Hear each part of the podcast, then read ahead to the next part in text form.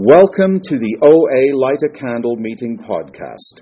Visit our website at oalaig.org where you will find several speaker feeds with over 800 speaker files, forms for ordering CDs for these speakers, and a place to donate to keep this special service active. The opinions expressed on the Light a Candle podcast are those of individual OA members and do not represent OA as a whole. I would now like to introduce our speaker for tonight, James.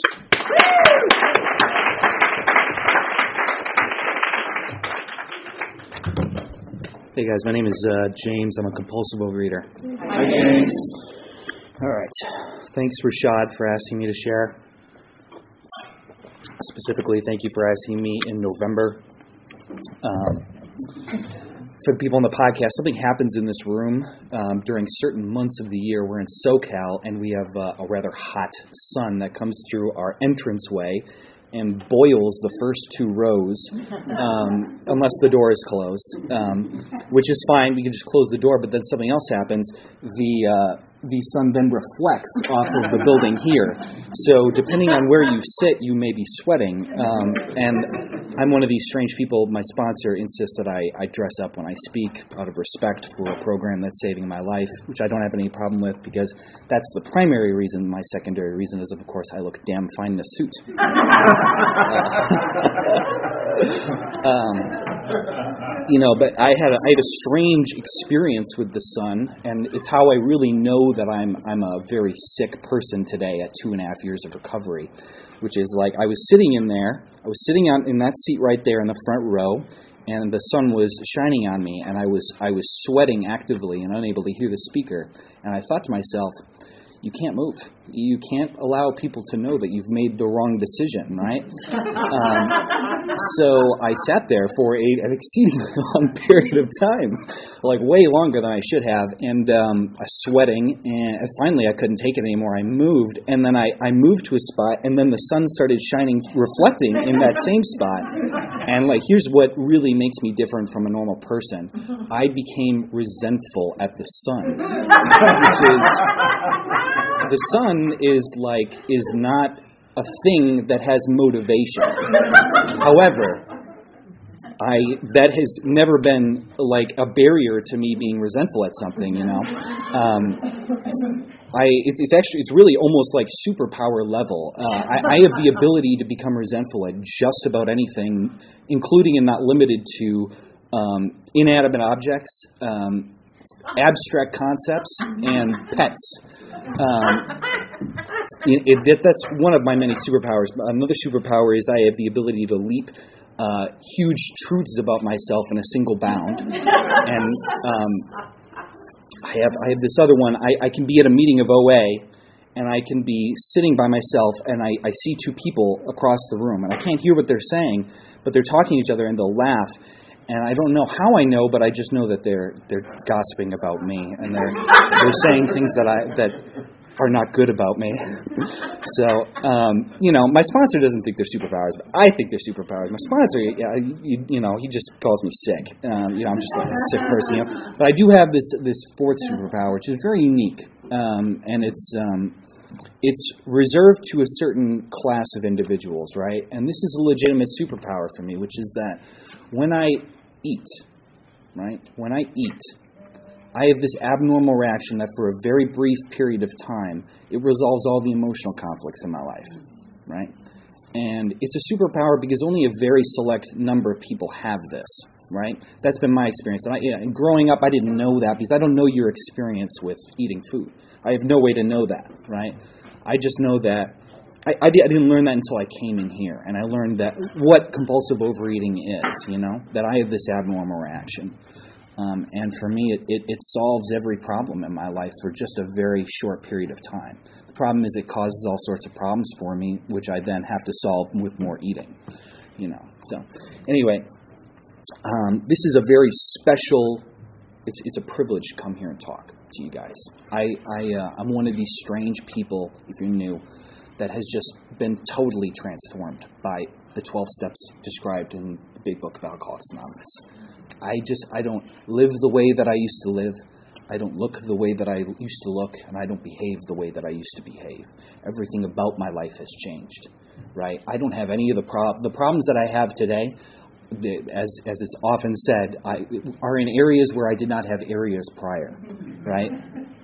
That's been my experience. So it's it's a great privilege, but especially it is a privilege to speak at this meeting, my home group, because um, this is a part of my story. This more than just being my home group. Um, when I was about six months abstinent, I uh, I found that my sponsor could no longer sponsor me, and so I did something I have always wanted to do in 12 step recovery, which is go sponsor shopping, which is the best. and there's literally no better resource uh, that I know of in all of 12 step recovery than this podcast, right? And so that's what I did. I, I, listened to just an abundance of different speakers on, on this podcast, and I came across my current sponsor is Michael B. And, um, you know, I uh, I called. I think I, I called either Mickey or I called John. I'm not sure who I got, but I called the number on the website asked for Michael's number. That was he. I got the wrong number from that, but then I saw Michael just randomly at a meeting. You know, just very serendipitous. It's sort of been my experience in, in Overeaters Anonymous. I have had a relatively easy time in Overeaters Anonymous. And I think it's for this reason. It's because I had such an incredible, diff- such an incredibly difficult time getting sober in Alcoholics Anonymous that I have found literally every mistake a person can make that prevents them from getting, you know, from recovery. I really, and I just didn't make them, you know. And so I have a relative, I've had a relatively easy time in Overeaters Anonymous. I say relatively because there's really like this is there's nothing easy about this. You know what I mean? Like I'm going to tell you guys my story. There are three people in it who are very significant to me, right? Very, they, they're instrumental in me bringing in, coming into into Overeaters Anonymous, and all, I have more time than all of those people now, you know. So it's, I don't know what that says to you, but my experience is this is a difficult thing, and I've also like I I've had personal experience with people who I would consider titans of spirituality and they just have they can't get this thing man you know and for me i think there are generally like two reasons that i i have struggled with this right so the first one is right? I have to do this on a daily basis, more so than with Alcoholics Anonymous, right? So like when I when I I'm an alcoholic, the, the big book Alcoholics Anonymous describes a type of a drinker, right? And he goes 20 years without taking a drink, and he focuses on work, and then he puts on his slippers, and when he after 20 years, and he drinks, and he's dead in two years, right? So I can go a period of time in Alcoholics Anonymous on self will, living selfishly, ignoring my program, and I won't drink necessarily as long as I come back to it. I can do that, and I have done it. I think pretty much everybody does. It's part of recovery. You know, it's I can't do that here. I, I just can't do that here. I I I start living on self will. I don't call my sponsor. I, I start, you know, I start having secrets, and the next day I start eating weird. And then the day after that, I'm eating stuff I'm not supposed. I swear I wouldn't eat. And the day after that, I'm just eating how I like. I have completely lost control. Which the truth is, I've never had control over food. That's a delusion. Mm-hmm. Like the idea that I can control food at all, in my experience, is entirely false. Right? I have. I am powerless over food. That's been my experience. So. Um, I am going to uh, tell you in a general way what it used to be like, what happened, and what it's like now. Um, so, in the beginning, there was chaos, and then God said, "Let there be light," and I I got sober from drugs and alcohol, right? And there was, it was this incredibly jarring experience because I had been living in such a way where I could not tell where one problem started and another problem ended right? My life was just an absolute mess. I lived in constant anxiety, fear. I thought I was insane, and I probably was a little bit of insane, a little bit insane, and I was certainly a danger to myself and others, right? That's how I lived for the first 24 years of my life, and then I got sober, right? And I'm this particular type of of of person with a spiritual malady, right? I'm, I think everyone with a spiritual malady like mine has this issue, and it's I think it's the other reason that that recovery is so difficult, right? Because I have this idea that I'm just different. I'm different from you guys. I don't know why. I'm just different. Like, and, and for a while it was like I'm smarter than you, but it turns out no one has ever um, been too dumb to recover from from from one of these problems, from an addiction. Nobody's it's never happened. I've never seen it. Um, but I had I for a long time I was too smart to recover, right? Um, So I'm just I have this sense that next time it's going to be different. You know that I'm going to eat and be able to control it the next time. You know, and it's it's this crazy thing. You know, and for me, like identification is where everything happens here. For me, it's all about identification. That's been my experience. I didn't recover at all until I started to identify. And I think one of the real reasons that compulsive overeating, in my experience, is difficult is because I've been eating every single day, three times a day, well, mostly more than that, honestly, um, since the first day I was born. You know, and like I, what I'm tasked with is making a diagnosis right? I am tasked with making a diagnosis of my illness because a doctor can't do it for me because I'm different and I if you you don't know everything about me and you wouldn't say that if if you knew everything about me. That's so I need to make I need to make the diagnosis. And so I'm tasked with making this diagnosis, but I I have to identify a very particular reaction that I that is so off I have so often in my life.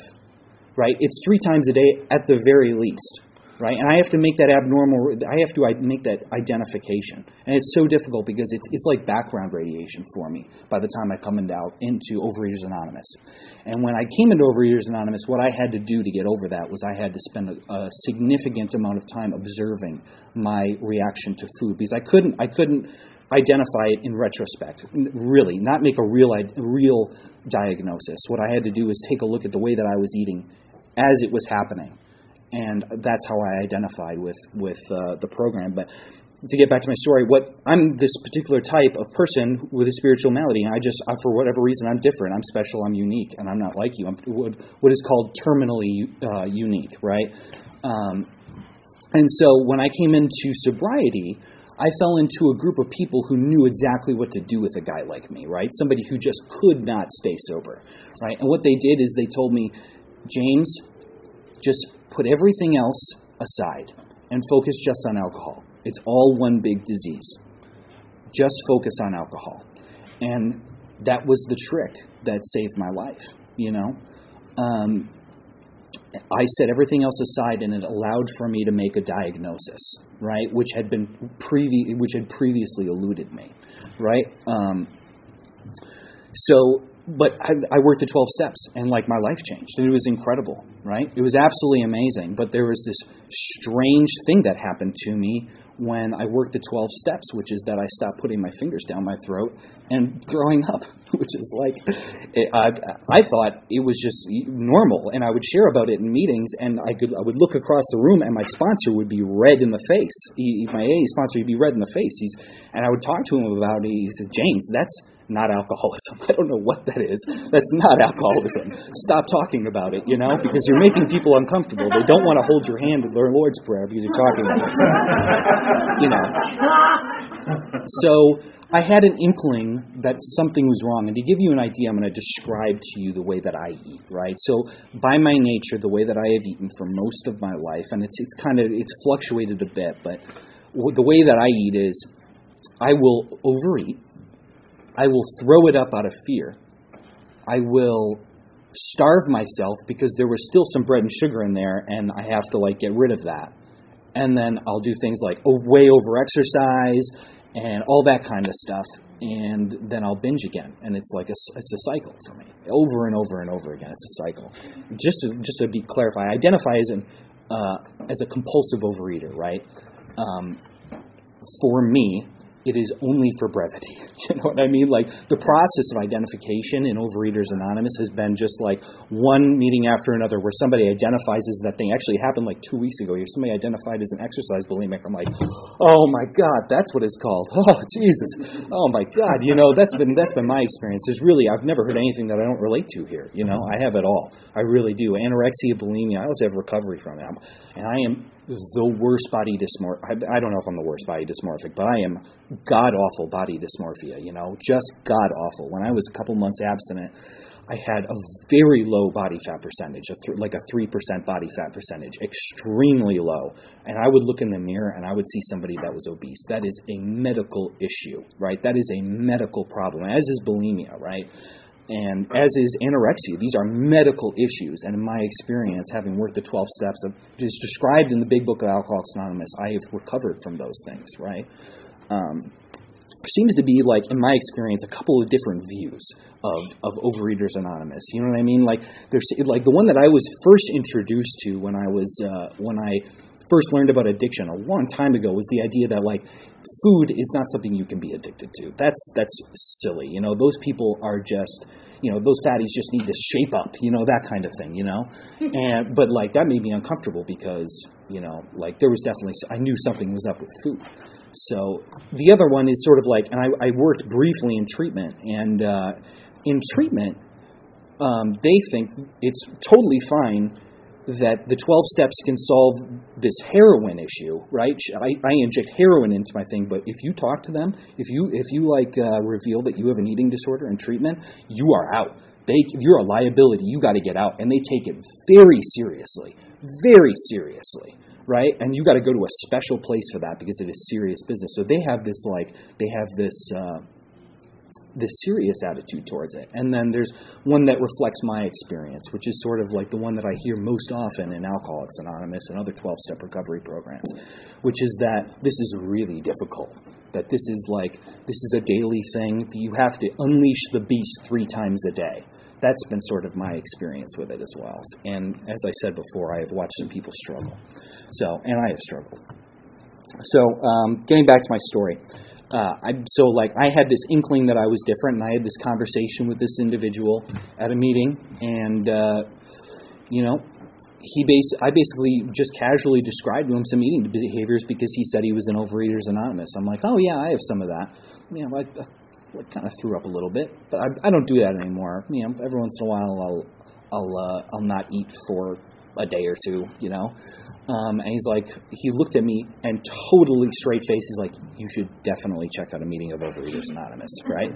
And which was like strange to me because like, nah, I'm I'm different. I'm unique. It's all one big disease. I'm just an alcoholic. I'm just a garden variety alcoholic, right?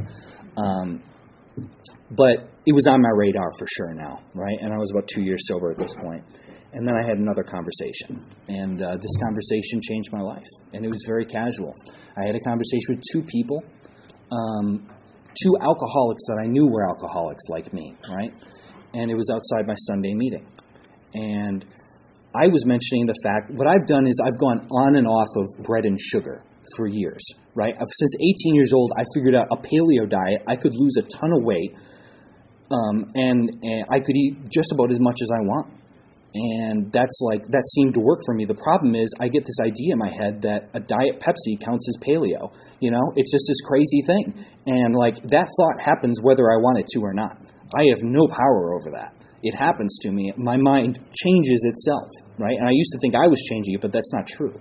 I my mind changes itself, and I'll, I'll have this Diet Pepsi, and then three months later, I'll have gained all that weight back, and I'll slam my fist on the kitchen table and say, "How did it happen? How did it happen again?" I swore swore off bread and sugar. But I, I was, uh, you know, so I, I yo-yo diet. That's what I do. I, I yo-yo uh, yo-yo in weight.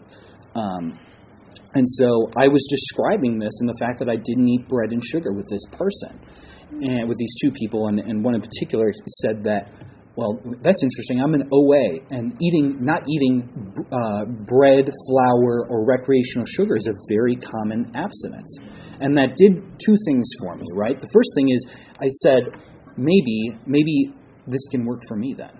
Maybe this can help me do what I've been trying to do since I was 18 years old. It sort of like opened me up to it. Right. Um, And it also made me aware that there was something more than coincidence going on there. Those two substances were way too specific to be just coincidence, you know. And so now it was big on my radar. But what happened next was uh, was super important because we had a conversation, and uh, my my friend Alabama. Um, he sort of chimed in at this point and said, "Yeah, I, I have compulsive overeating too, and I figured out how to get over it. See this?" And he held up his fist. This is the size of your stomach. Don't eat more than this. And my friend Jason's looked at him and said, held up his fist and said, You see this? This is the size of your stomach. Don't drink more than this. Right? And Jason shook his head. I remember, like, that's, that's not how it is, though. Food is different than booze, it's not the same thing.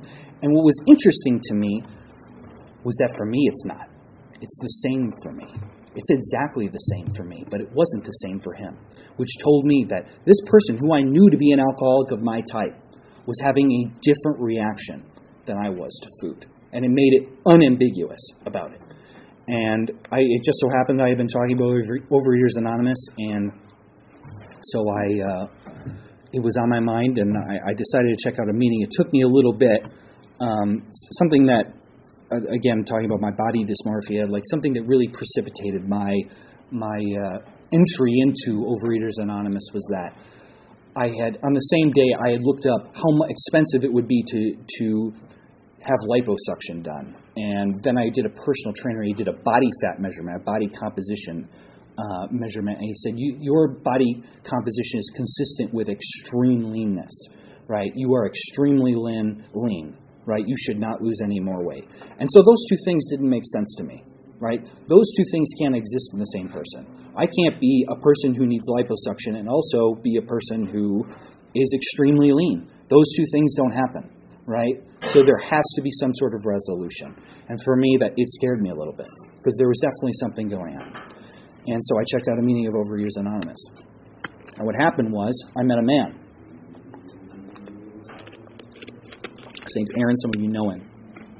At the time, Aaron had like was on step three and uh, was like five months abstinent.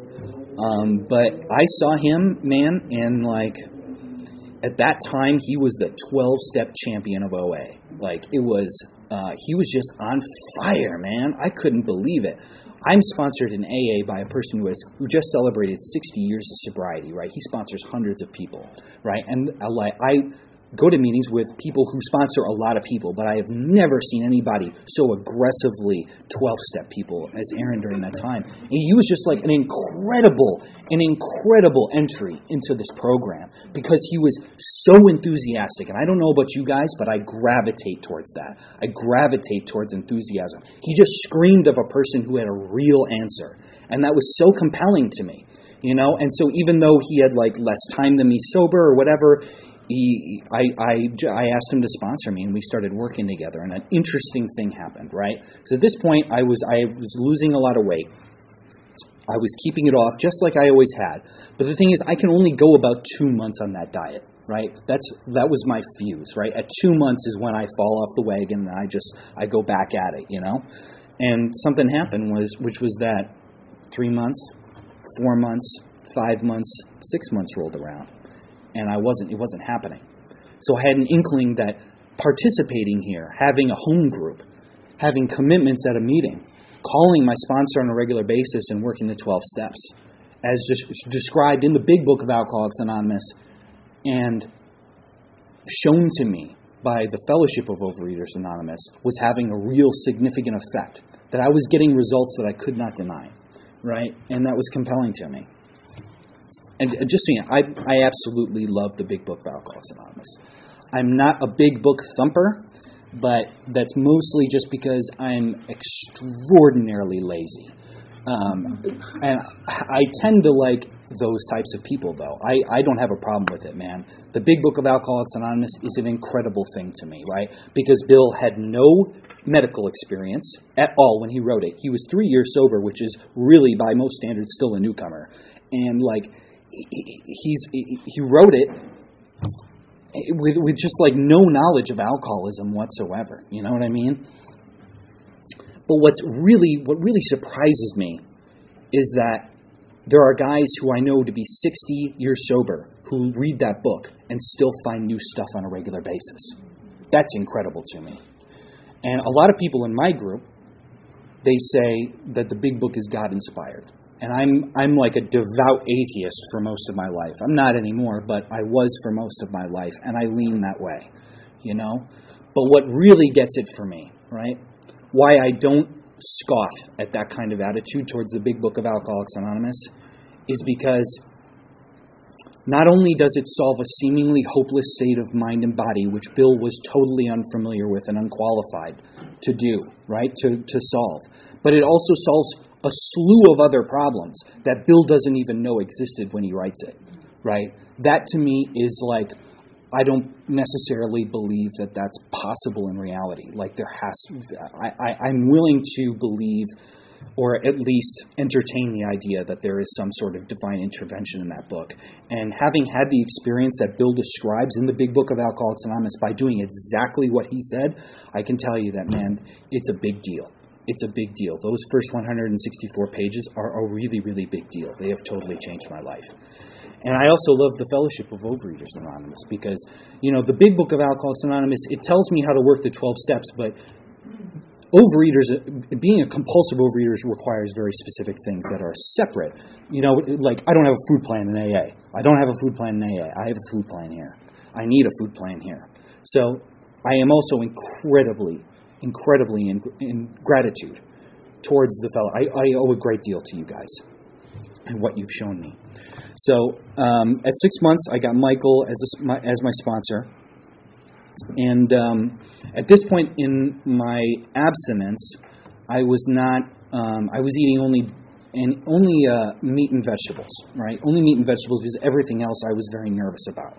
Anything else I would go over. I would I would eat overeat, and um, so I I cut out everything, right? And what happened to me was uh, something very unusual right? So I lost a lot of weight that way, um, which you will do if you eat only meat and vegetables. You're going to lose a lot of weight, you know. And then I had this interaction on a beach, right? So for the first time in my life, I felt somewhat comfortable, right? I, I went, I walked through some fear that I had, and I took my shirt off at a beach, which was totally.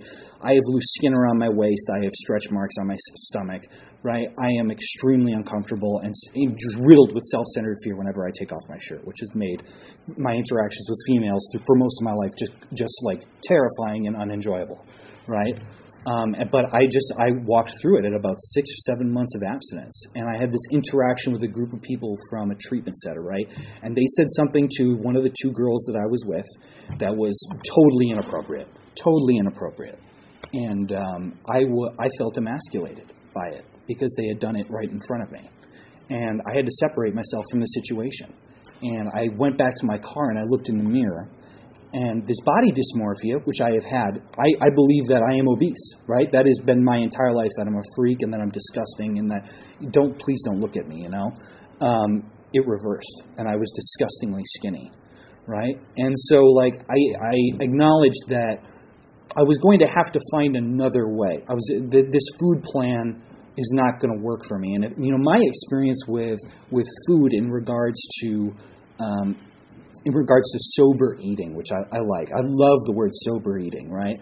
What it, that has happened to me over a very long period of time. What has happened to me is I have worked the 12 steps as described in the Big Book of Alcoholics Anonymous, and very slowly over time, sanity has restored, discipline has, has been added to my eating, right? Which eludes me. As I said before, I am totally incapable of having any sort of discipline with my food. My body, my emotions, my thoughts which I am out of control of, they control my consumption of food, in my experience. I am totally powerless over it.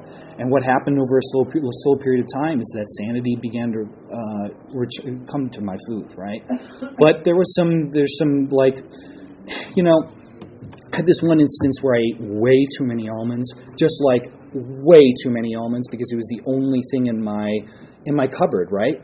Um, and so I made an entire meal out of that, and it was to disastrous results. It was just got. I went on a date and it was just so not. It was just god awful. And uh, I went to my sponsor, uh, and afterwards I'm like, listen, man, this is some weird eating. I'm not sure how I feel about this.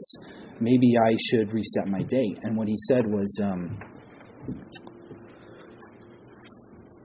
no, I don't think that's right.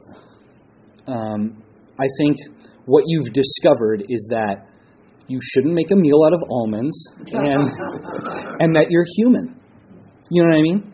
And like God, that's so that's so it, it's just beyond me because what I my instinct is to sell, use Overeaters Anonymous to self-flatulate, reset my date, reset my date. I'm such a bad person for not for not eating the way that I think. But Here's the problem with resetting my date based on my thoughts and my emotions. I'm not in control of them, and most of the time they're not reflective of reality, right? I'm a crazy person. I should not be making decisions most of the time based on my thoughts and my emotions. That's why I have a sponsor, right?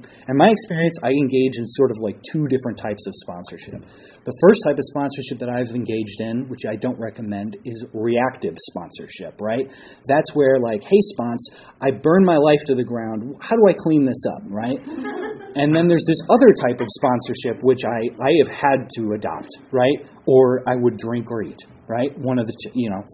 And that's active sponsorship, right? Active sponsorship is like, hey, spons, I'm thinking about burning my life to the ground. What do you think about that idea? And he'll say, uh, I don't think you should burn your life to the ground. And then I sometimes do it anyway. So, uh, but doing that allows for me at least allows God to come in allows the opportunity for God to come into my relationship with reality which is like my rela- relationship with reality is at, is as norm abnormal as my relationship with food. You know what I mean? Because I have this spiritual malady right? And my experience like this spiritual malady it took me a long time to figure that out right? And in my experience my the root of my problem is selfishness and self-centered right? I am extremely, I am so introverted that it's a fatal malady that only a deity can overcome. You know what I mean? That's how introverted I am. I'm always thinking about myself, you know, in one way, shape, or another. There is no one who thinks about anything as much as I think about what you think about me. You know what I mean? So like this selfishness and self-centered. I'm just I'm racked in the bondage of self, and for me, like it eludes me as to my problem. I'm amazed Bill figured it out. You know, he had to have some help there. You know, because I had no idea what was wrong with me. But I'm selfish and self-centered, and as a result, I experience reality as a selfish and self-centered person, which turns out much like the Grinch or Ebenezer Scrooge is not great. I'm bitter and judgmental. People are are cold and unfriendly, and they're not on my side and the re- reality itself is is a cold, unforgiving place. That's how I experience reality when I'm thinking about myself, when I am engaging in actions based in fear. Right? I was introduced to this other way. Right? The Big Book of Alcoholics Anonymous says that if I don't have a spiritual experience and a psychic change of the type I'm describing, I'm not going to recover. Period. Right? And for me, it is all about being other centered. Right? And so what I've been shown here is this way of life, right? And I do have to do it on a daily basis. And for me, like, it's all geared towards getting my attention off of me and onto you. Because when I am other centered, I experience reality as an other centered individual, right? I experience an entirely different reality, which prior to Alcoholics Anonymous, the big book of Alcoholics Anonymous, prior to that, I had no idea existed. And it turns out that reality is more close to what it is that is actually going on in my life, right? And the reality I experience when I get out of myself, when I place your problems above my problems, what happens then is I experience a world where people are on my side, where good things are going to happen, where I'm a decent person, I'm charismatic, and I'm good looking, right? And for me, body dysmorphia, it's rooted in fear, but I didn't get over body dysmorphia by getting rid of fear. That's not what I did right? Body dysmorphia for me is really rooted in self esteem. And my sponsor made it very clear. If you want self esteem, you need to do esteemable actions. That's the only way to do it. And that is the greatest experience, that is the greatest piece of advice I've ever had in my life, right? It's the basis of my entire program, right? And I, will still act selfishly, right? But I've been supplied this way of life, right? And all these things are designed to get me out of myself, right? I play baseball and volleyball on Saturday mornings. I go I go to meetings and I hang out with friends on Saturdays. Sundays I'm doing the same thing. I'm hanging out with people, always getting always action, always doing something all day. I, I get up early in the morning. I start doing work. I go to I go to a meeting at night. Like I am always moving. I am always engaged in reality. And as a result of that, I have what people call a really big life, right? A really big life. That's what's been the result of that. And it's exhausting sometimes, but it's this wonderful thing. I've found that like when I'm not constantly thinking about myself and my mind is not always churning all the time, I have all this extra energy that I never had before. You know, and I found that the more, the less I think, the uh, the better I feel, and the, the the more energy I have You know, it's this incredible experience that I've had here that I've been showed. You know, and for me, that's what the book means when it says a life beyond my wildest dreams. Right. So I'm experiencing reality most of the time with a clear head and a calm heart. Right. That's what the result of of taking actions that place another person's problems in front of my own has given me. Right. So. Uh, when I was maybe a year abstinent or two years abstinent, um, actually, I, th- I, think I've been sponsoring for about a year now. I the guy who 12 stepped me had that conversation, the one with the fist. He reset his date, and um, you know, I at this point I had worked the 12 steps in Overeaters Anonymous, um, and had this incredible experience, another incredible experience, where I was unrecognizable, right? And he had seen that happen, and he reset his date, and he asked me to sponsor him. So it was this by this strange thing that the person who 12 stepped me is one of my sponsees now, and it's just like an incredible way for me to give back to that, you know. And he's he's he's he uh, does more for me than I do for him because what he does is he teaches me how to be a sponsee, right? I see what he does and the things that like like I can't I can't criticize him for not calling me every day if I'm not calling my sponsor every day. You know what I mean? Like I can't I can't point out the problems with him, you know, reactively sponsor, being sponsored if if I'm not being reactively sponsored, you know, that's I can't do that. So he teaches me how to be a sponsee, and it's really the greatest thing that's happened to me in sobriety is sponsorship. It's like I just I have this person who's just nothing but a joy in my life, and I try and be supportive of him and not be uh, be be harsh to him. You know, I, I try and I try and tell him the truth with a bit of tact and uh, you know I've sponsored a lot of guys, and it's like it's tough. I'll say that it's tough, you know. But it, I'll say uh, I've had almost a zero percent success rate in sponsorship, but that's actually not true. I've had a hundred percent success rate because I've stayed absent as a result of it. That's the truth. Like that's the truth, right? Um, and I have a couple of minutes left. Let's see. I love you guys. I just love this thing. I absolutely love it. I can't believe that this worked. I really, I thought I was a freak and that I would die not knowing what was wrong with me. You know what I mean? And I lived in such a way where um, no one's feeling bad for the for the guy who eats too much, you know. But they don't understand that I think about killing myself on a daily basis. And you took that away from me. What you showed me took that away from me, you know. And it's sort of this hell that no one believes is there. That's my experience when I'm in self.